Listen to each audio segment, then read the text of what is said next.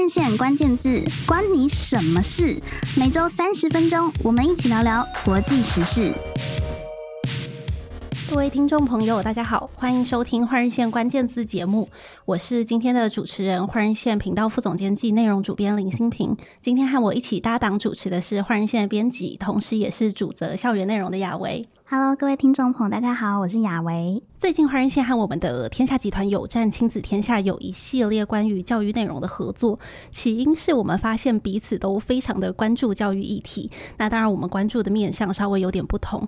亲子呢是更常从家长的角度出发，提供爸妈一些教养上面的建议。关注的议题呢相对的再广泛一些。那华人线呢，我们则是更专注在国际人才培力、海外游留学以及外语学习等等。事实上，之前为了要推广华人线以双语教育为主。轴的夏季刊，我和雅维呢也曾经制作过三集和双语教育相关的内容。如果大家还听不过瘾的话，欢迎可以到亲子天下的 Podcast 收听七月二十六日的家庭经理人节目，听我分享如何培养孩子学习英文的兴趣。这一集的节目名称叫做《二零三零双语教育上有政策，父母有对策吗？》亲子天下过去也非常的关注双语方面的议题，所以呢，网站上有很多很棒的报道，大家可以多多参考。那还有另外一个我们和亲子都很感兴趣的内容，就是 AI 啦。如果您是我们的忠实听众的话，应该还记得换日线关键字节目开播前两集，事实上就是在谈 AI。第一集是由我和总编辑祥一一起访谈换日线的专栏作者卢瑜，请他从产业面向聊一聊美国戏骨的最新趋势。那第二集呢，则是由雅维邀请了两位换人线的作者王善还有恩怡，从教与学的角度出发，谈一谈在校园里面应该要如何应对 AI 的冲击。相信听完这两集的朋友，对于 AI 已经有了一些基本的概念，知道与其担心我们要被最新的科技取代，还不如学会怎么样去使用新的科技。所以本周这一集的关键字是 AI 人才，更进一步的想要跟大家谈谈，我们不管是要培养自己的 AI 应用能力，还是作为父母或者老师想要培养下一代的 AI 素养，究竟有哪一些实际的方法和资源可以使用？那我们今天很荣幸邀请到人工智慧科技基金会的温怡玲执行长担任来宾，执行长您好。啊，主持人好，各位听众朋友大家好。执行长您好，最近啊，我跟雅维看了这个亲子天下出的新书，刚好就是这个月才出，叫做《AI 如何重塑教育》，里面就有一篇您写的文章。那在这篇文章里面，我个人觉得最精彩的部分呢，其实是您自己本身以一个传统上来说是文科生的背景，然后走入到 AI 这样子的一个领域里面，我们都很好奇这背后是怎么样的故事，怎么样的因缘巧合，会有这样子一个在外人看起来。可能是很大的跨领域转变，不只是文科生，我还是一个女生。其实，在 AI 界，如果在技术的部分啊，大概到目前为止，恐怕女生的比例应该是百分之二十左右。就是以全球来说的话，那我为什么会进到 AI 圈？其实它是一个。命运的偶然。好，我在进 AI 圈之前的最后一个工作，其实我是在天下集团，而且我那个时候因为负责做企业学习的课程，所以当时我觉得人工智慧是一个非常重要的议题，因此我在那个时候邀请那个人工智慧学校的执行长，然后也是中研院的研究员陈胜伟，对他来帮我们录制整个人工智慧的课程。好，那录制完课程之后呢，他忽然觉得啊，呃，原来我们学传播的人会这么多能力，好，是他们 AI 圈很需要的，所以呢，就希望我可以到人工智慧科技基金会去帮他的忙。对，那我当时进去的时候也觉得，嗯，好啊，那就 来帮帮忙。实际上，我觉得可以进去人工智慧这个圈子，没有大家想象中那么高深莫测，因为同样人工智慧它是。技术没有错，我们通常在台湾看到的是技术，但其实它有更多是在应用的层面。而当你要在应用层面啊的时候，它会需要非常多的能力。这些能力包括呃，我们常说的企业管理的能力，可能你要有定策略的能力，然后你要有行销的能力，要有写字的能力。好，这些呢，那正好还有问问题的能力。那这些正好好像是在跟我以前的职涯比较相关。对，所以我进去里面，那当然一定要经过一番认真的学习啊。好，那但是因为我当时跟他有一起做了节目，那做了节目之后，我们两个又合写一本书。好，那本书呢是二零一九年六月的时候出的，叫《人工智慧在台湾》，那也是一本。唯一台湾从台湾产业界出发的一本写人工智慧的书，这样，那也是天下杂志出版出的，对，所以我有这样的一段过程，然后到现在，那当然它是一个持续要学习的历程。对，但是这种持续学习啊，我觉得以后不止在人工智慧圈，在所有的只要你在职场上，一定要保持自主学习，还有呢，找到最合适自己的学习方式。对，这会是以后每个人在职涯上面都会要具备的能力。对，所以机缘应该是这样。那当然，因为陈昇玮在二零二零年的时候，他就因为意外过世嘛，因为他走了，所以我本来是副执行长，但是就留下来。那我们就继续的再往前走。所以他过世到现在也三年多了，我们也持续在产业帮忙所有的企业可以培养 AI 的人才。对，这大概是我们目前的工作。是。我没有想到执行长不仅是媒体界的前辈，还是我们 天下集团的前辈。对，我们是老同事。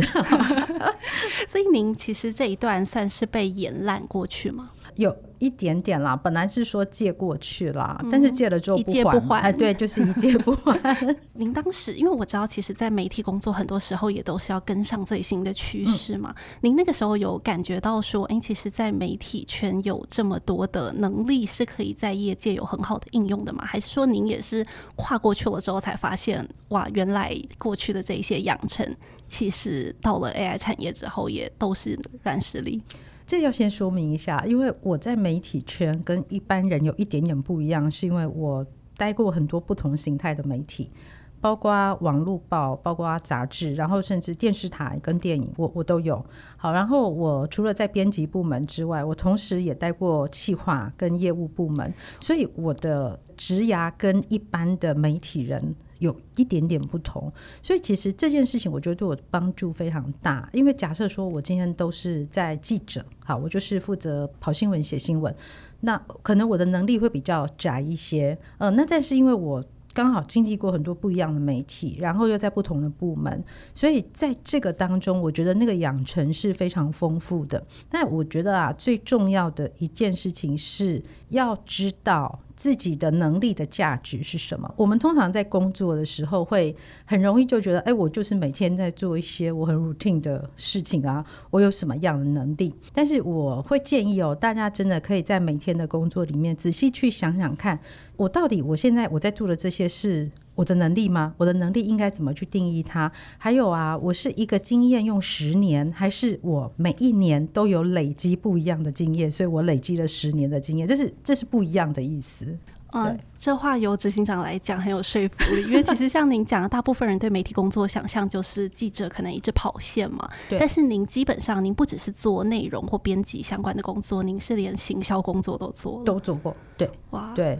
难怪您跨领域跨的这么顺利，因为各方面的能力都有培养起来。其实有的时候这可能是运气好吧，也 可能是没有没有实力是运气。OK，执行长的这个跨领域经验，其实跟雅维的经历也有点相似，因为雅维本来也不是做媒体工作，但是从其他产业跨过来的。嗯，对，刚刚听执行长讲了很多，就很有共鸣。今天讲 AI 人才，但其实我们在场的三位，我们都是传统定义上的文组生，包含我自己，还有新平，其实也都是嘛。我们过去念的科系也都不是和科技或是理工相关。然后新平刚刚提到的，我之前我大学是念法律系，那也从事过刚执行长讲到的是电影。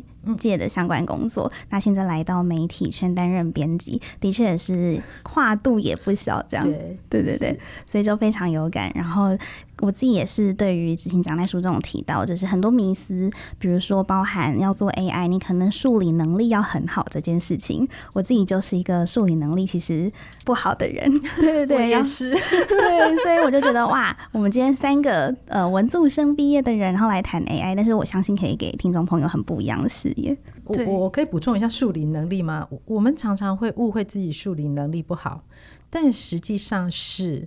我我他到后来年纪比较大之后，我慢慢在看，包括我现在因为做 AI，AI 的最底层的东西其实是数学。好，ChatGPT 很底层的东西叫向量，这都是我们以前对我们以前在学的数学哦。我们以前。常常学不好数学，是因为我们不知道用什么样的方式学数学，然后老师只会用一种方式教。可是每一个人习惯的学习方式是不同的。那我为什么会特别讲这件事情的原因，是因为在进入 AI 时代之后，教学哦没有办法标准化。而是要量身打造，就是每一个人他有不一样的学习的那种方式啊。有的人他是用视觉学习的，那有些人啊他是用听觉，他用听的。那像很多男生他是动觉，动觉的意思就是他一边听课的时候一边甩笔，有没有啊？或者是脚要抖脚，他这样他才有办法听进去。你叫他说不准动，他一不准动的时候，他大脑放空。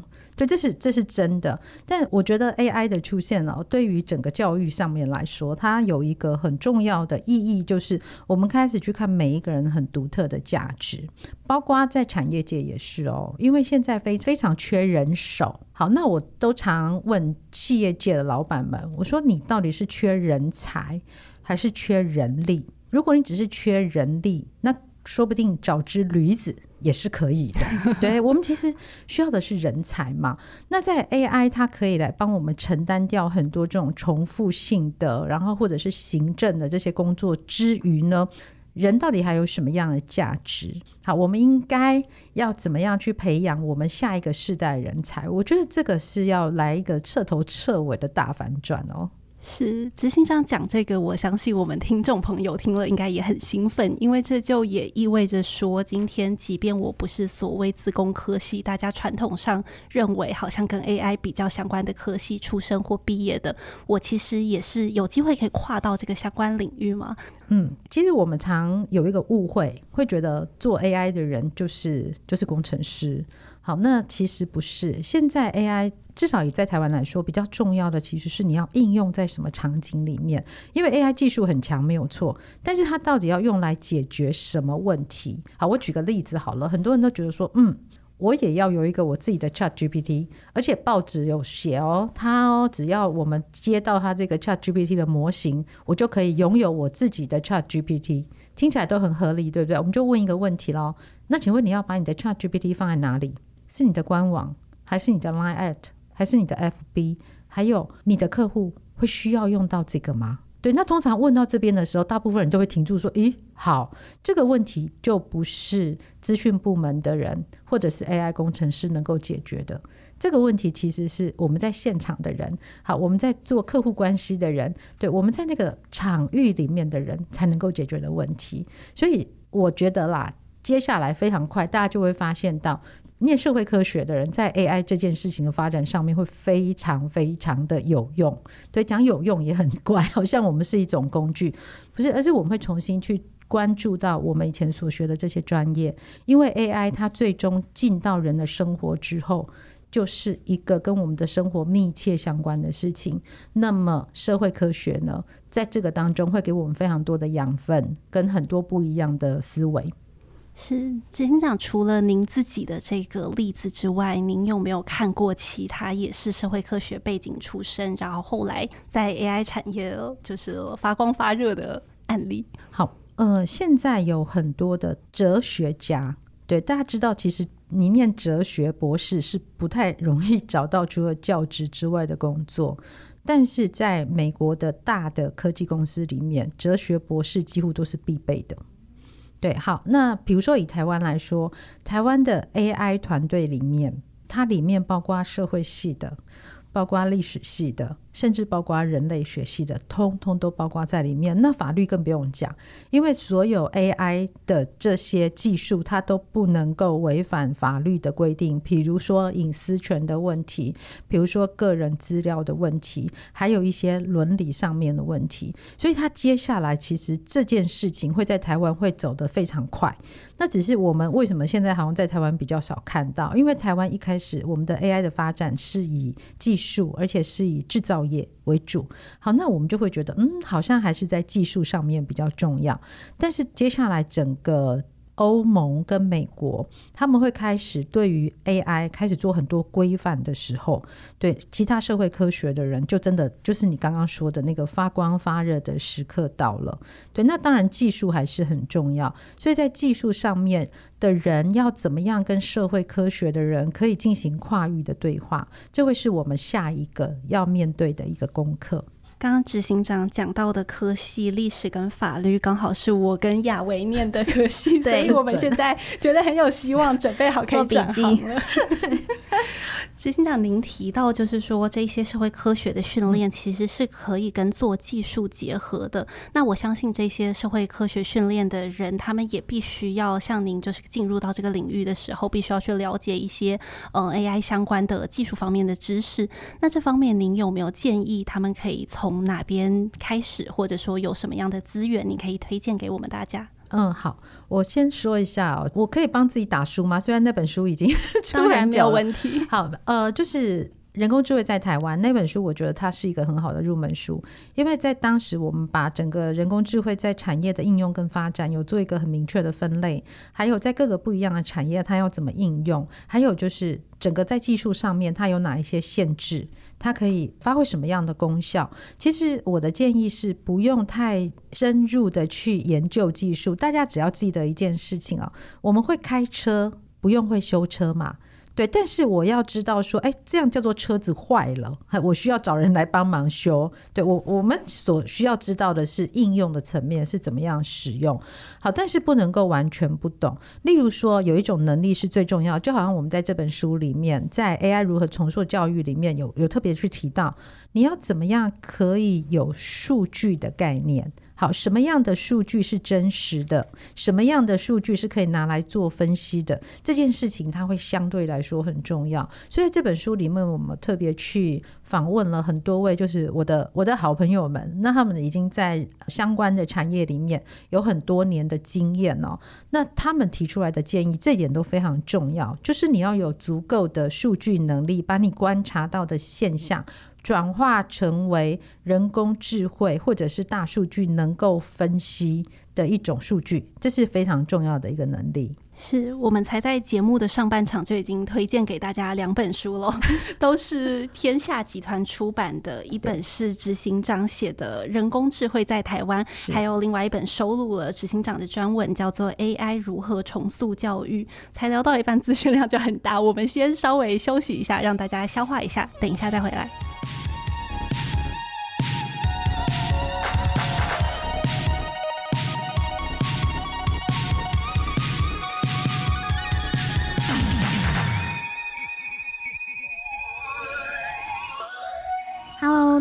回到《换日线关键字》节目。今天谈 AI 人才上半场呢，我已经和主编新平访问了人工智慧科技基金会执行长温一玲执行长来到我们节目。那谈到了很多，其实大家传统认为说 AI 人工智慧这个产业好像只有跟资讯工程啊，或者是你是念资管电机系背景的人有关。事实上，我们三位都是呃从文组出身，所以我们今天也谈到很多是你不见得是在传统定义的我刚刚讲的这些科系背景的人，其实你未来也许都可以从事 AI 产业。那我这边也最近有关注到，就是其实 AI 的发展崛起，那很多企业啊，或是员工也都有焦虑，大家会觉得说，好像你必须要会 AI。这个技能，你才能够在求职的时候比较顺利。那人力银行有做了一个调查，他就说现在 AI 的相关职缺已经有在台湾超过二点六万个，那有很多都是在可能是电子资讯啊，或是半导体产业，就是跟执行长今天讲的，其实是和技术面比较相关。但是执行长也做了一个趋势的一个预测，其实未来需要社会科学思维的人才加入，这个一定是一个一定会发生的现象。是，是那执行长接下来。那我们就要和他聊聊，因为刚刚讲到很多是和产业相关，不过呢，亲子天下和换日线都很关注的教育这方面，其实也是很多听众朋友，不管你是老师、学生或家长，都会很在意的。那在讲到 AI 进入教育现场，很多人都会想到的是和大专院校比较有关，但是其实，在《AI 如何重塑教育》这本书当中，有非常多的案例都是去采访的是高中，甚至更小的是国小、国中的老师或是校园案例，那很多都是。分布在这些中学以前的阶段，就很好奇，想要问执行长，你觉得学校应该要让学生从哪一个阶段就开始接触 AI？好，这个问题很有趣。这个问题其实我问过我的小孩。好，我的小孩呢，现在是一个高二，一个大二。呃，我问这个问题的时候，我的小孩是念国中哦，他跟我说：“妈，我们每天都在用 AI 啊。”我说：“哦，是这样吗？”他说：“手机里面都是 AI。”哎呀，我说真是个聪慧的孩子。对，其实我们每天都在用 AI，包括甚至我们只要有电子信箱，对你的垃圾性的筛选，那是 AI 帮我们筛选的。好，我们有的时候懒得打字，语音输入，那个是 AI 帮我们做转换。我们查地图，那是 AI 帮我们算的时间。你怎么知道你十九分钟会到哪里？对，他帮你算好了。OK，那这件事情呢，我我觉得我们要拆开来看哦，就是我们都已经在使用 AI。但是我们所谓的学习 AI 到底是什么？分成两个层面来看，一个是我们刚刚在前半段讲到的，我对于 AI 要有一个基本的认知，就好像我们对于媒体要有基本的认知一样。我要知道说，呃，Facebook 上面有非常多的诈骗啊，所以 AI ChatGPT 问出来，他们很多时候会胡说八道，这个我们知道。好，那这些东西呢，是一个很基本的对于 AI 的认识，这是大家都需要有的，所以最好是可以在小的时候就可以开始。教他们怎么样使用，但是很有趣哦，就是现在这个叫 AI 原声带，他们带来天然会啊，我觉得手机拿起来就会讲话哈，然后对他们来说这是很简单的一件事情。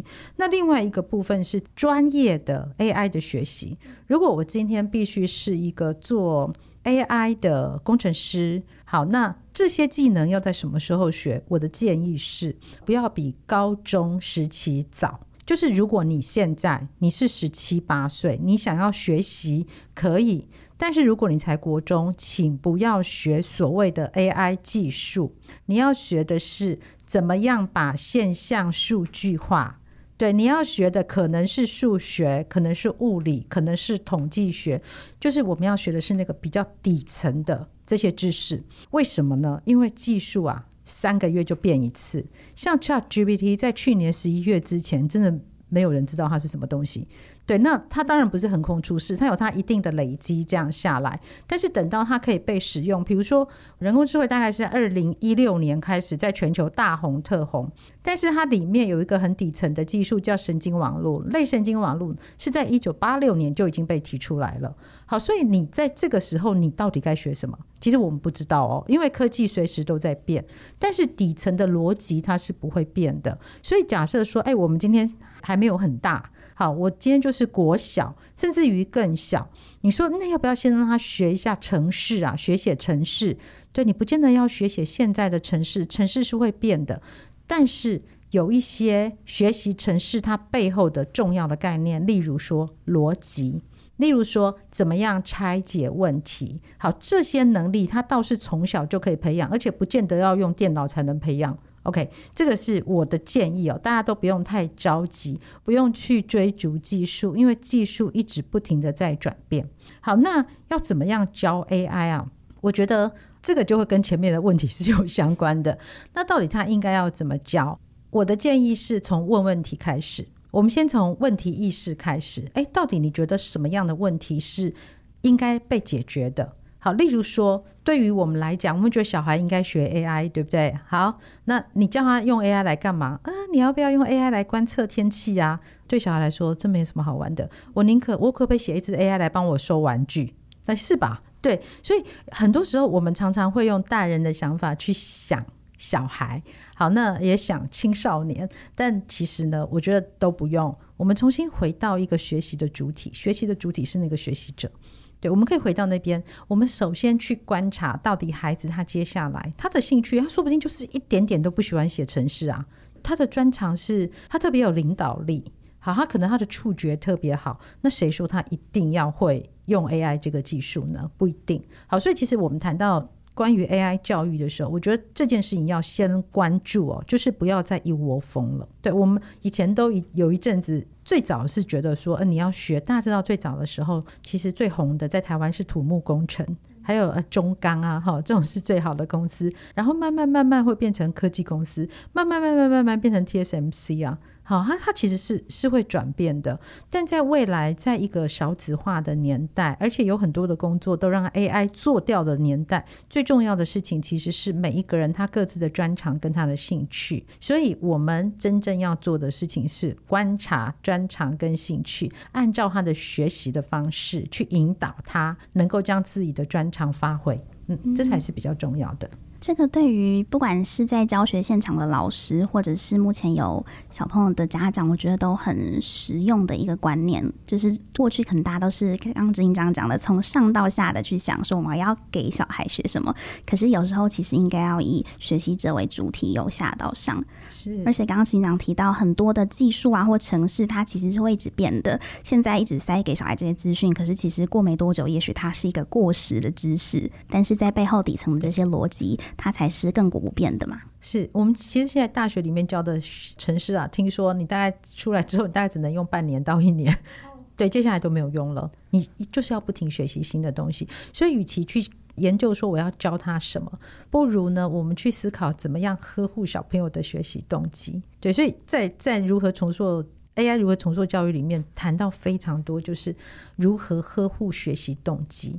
让孩子他从小到大，他就是哎，对于学习新事物，他是充满了好奇心，他充满了兴趣，这会是我们下一代的教育里面非常重要的关键。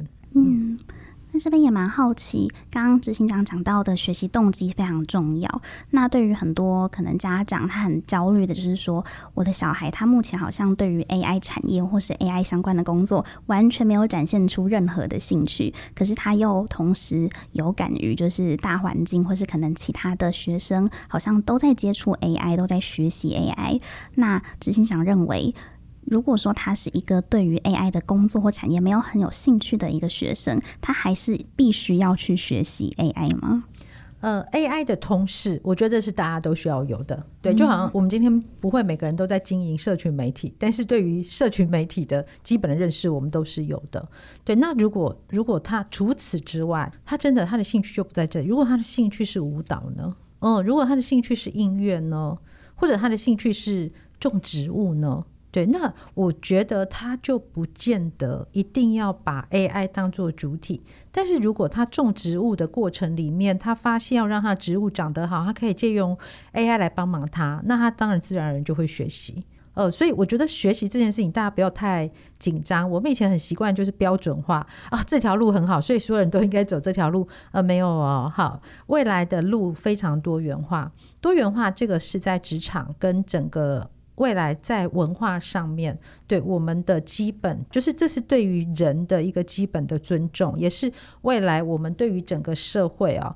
的基本的期望会是多元化，所以大家不要太紧张。对，那就是小朋友他是什么，他喜欢做什么，其实也不只是，包括我们自己都是一样。嗯、对，你觉得你对什么事情有兴趣，就多花一点时间在上面，这样就好。对，不要逼大家都去走同样的一条路。我们常常私底下会开玩笑说，千万不要听你爸妈的话。对，因为你爸妈的时代是当公务员最好的时代，嗯、跟现在是不一样的。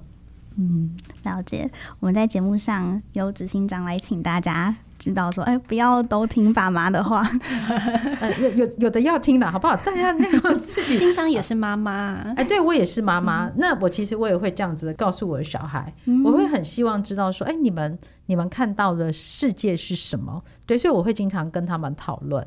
呃，所以我的小孩有一个是高中就念实验学校。然后一个是高中，他现在准备要出国交换学生，对，所以我都觉得这是一个很好的方法。虽然他们走的路都跟我不一样，但是这是一种尝试自我，然后试图去让自己的视野更开阔的一种一种方法，我觉得都是非常好的啊。嗯，是。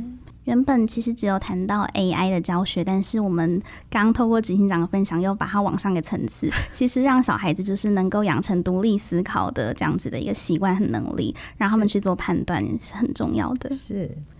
那这边很好奇，因为在 AI 如何重塑教育的书籍当中，也有提到，我们现在一直在讲的就是 AI 时代，AI 时代。但是在 AI 时代之下，具体来说，其实在教学现场的伙伴们都会很好奇，说，那我现在应该要什么样子的教育解方来去引领？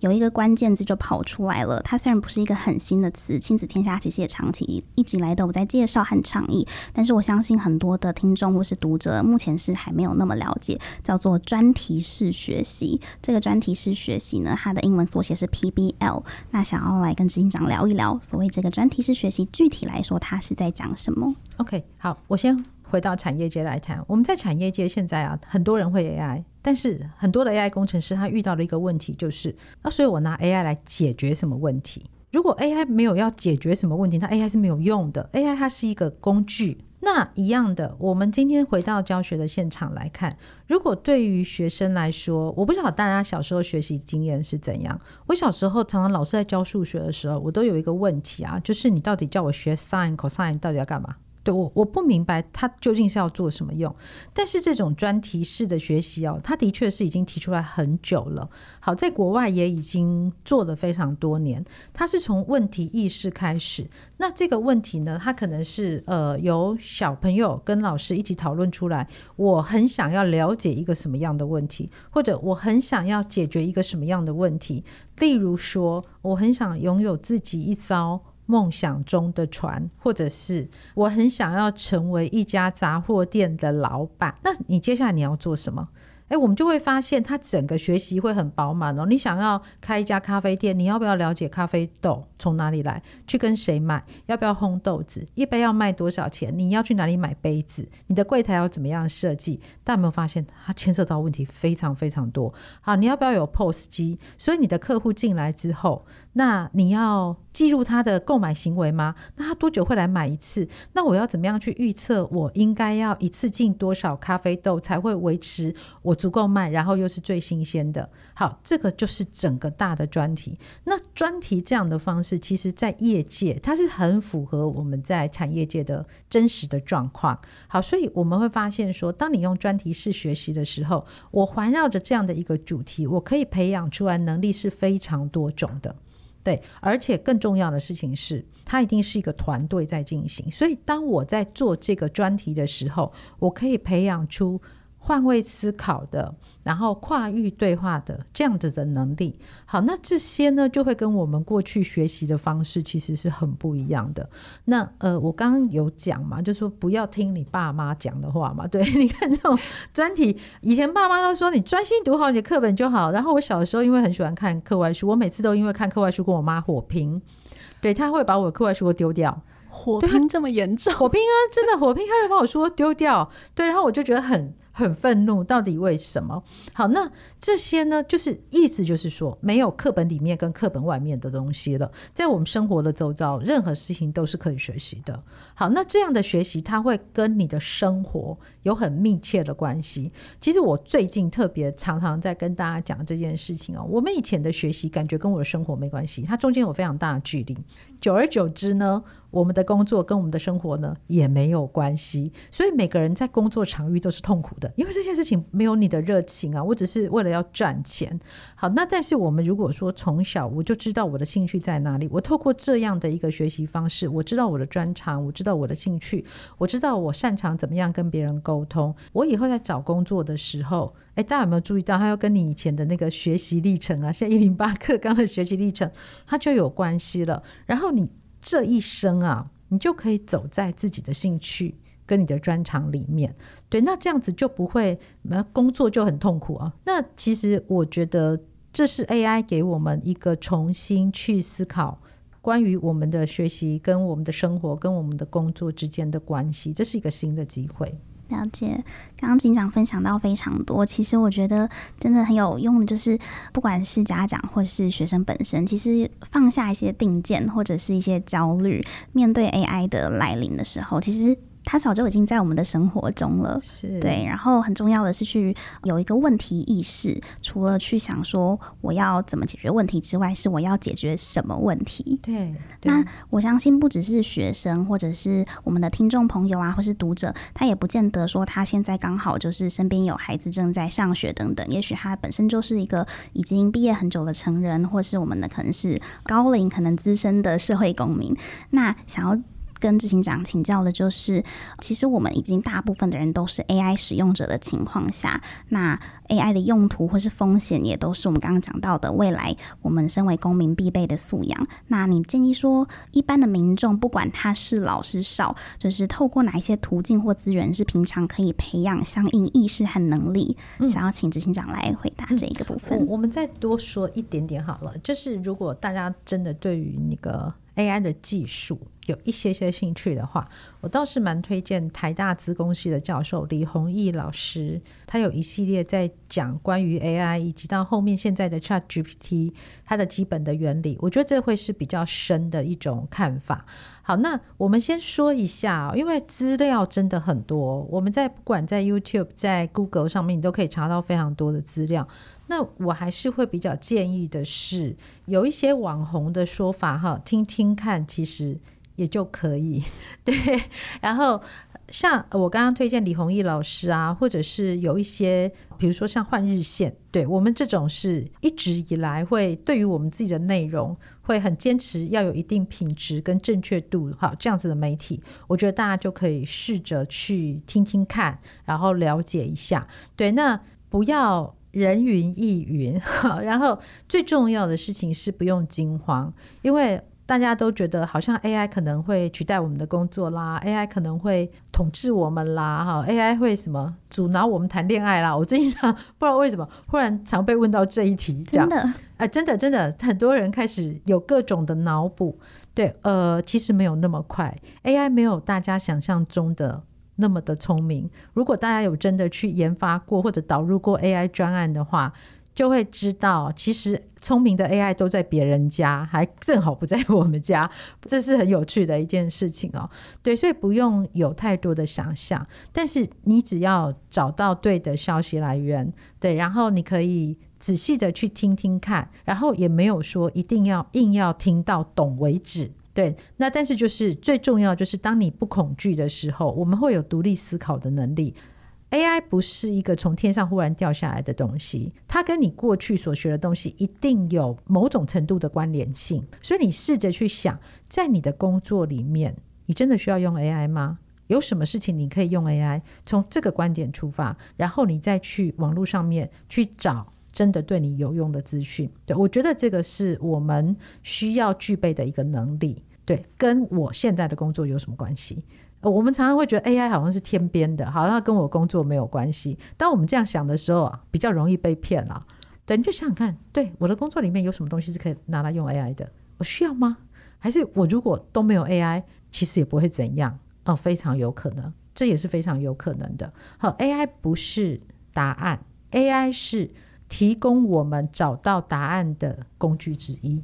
嗯，要先认识自己的生活跟工作，是想一想到底有没有什么样的关联性。嗯、是，谢谢执行长。那我们在节目的最后，执行长或是新平这边有没有什么想要补充的部分呢？没有，执行长讲的太完整了。其实就像我们录音前讲的，就是执行长完全可以自己主持这一集，然后完整的把它讲完，完全不需要我们。我也、呃、也不是这样子啦，早知道我们大家就拿一点咖啡蛋糕进来，对，吃一下下午茶。哦，没有，因为我自己有一直都在媒体工作嘛，然后我自己有在主持节目，嗯，对，所以还蛮蛮习惯这样的工作模式。对我，我觉得我要补充的事情是。最重要的哈，就是现在 AI 是一个新的东西，新的应用。那它未来到底会走到怎样？没有任何一个人会知道正确的答案。所以，如果有任何人这个时候告诉我们说啊，AI 一定会如何如何，呃，我觉得他骗你的可能性比较高一些。好，那也就是说。每一个人对于 AI 的看法都会不一样，所以我们可以听听看，哎，大家基本的看法是什么？对，那对于未来到底要怎么走，其实 AI 还是由人类来决定，对，它会被使用到什么样的程度？所以其实啊，最重要的事情还是回过头来看，到底人类的最重要的价值是什么？对，有什么东西是 AI 不能够取代的？呃，这是一个很大的问题。嗯，但是呢，我相信除了学者可以想这个问题之外，我们每个人都可以想想看。谢谢执行长。其实听众朋友没有看到的是，这整集的过程中呢，我是一直偷偷在打电脑做笔记，我也偷看到新平也一直正笔疾书做了很多的注解。我们相信听众朋友也都有很多的收获。然后呢，要跟大家最后要推荐一个活动，是二零二三亲子天下教育创新国际年会，它在十月四号就会登场。那主题呢，就是 AI 与教育学习重定义，所以如果听完这期节目，你对于 AI 和教育的连结，或是呃未来的发展还有更多兴趣的话，也欢迎参考这个活动。那我们会把活动的连结放在这一集的节目资讯栏。那今天节目有讲到的，呃，也是执行长帮我们推荐《换日线》。其实我们除了做网站之外，我们也是有做纸本的季刊。那我们的教育相关的季刊，最近一期就是我们的夏季刊《双语教育二零三零接近新加坡》。听众朋友也都可以在这一集的 Podcast 资讯栏找到这个季刊的相关链接。那我们的秋季刊也即将要推出了，欢迎大家持续锁定换人线的社群平台还有官方网站。那非常感谢今天宜林执行长来到我们的节目，跟换日线关键字的朋友聊了这么多关于 AI 人才的相关资讯。那我们换日线关键字就下周六早上十点再见喽，拜拜，拜拜，拜拜，谢谢执行长，谢谢。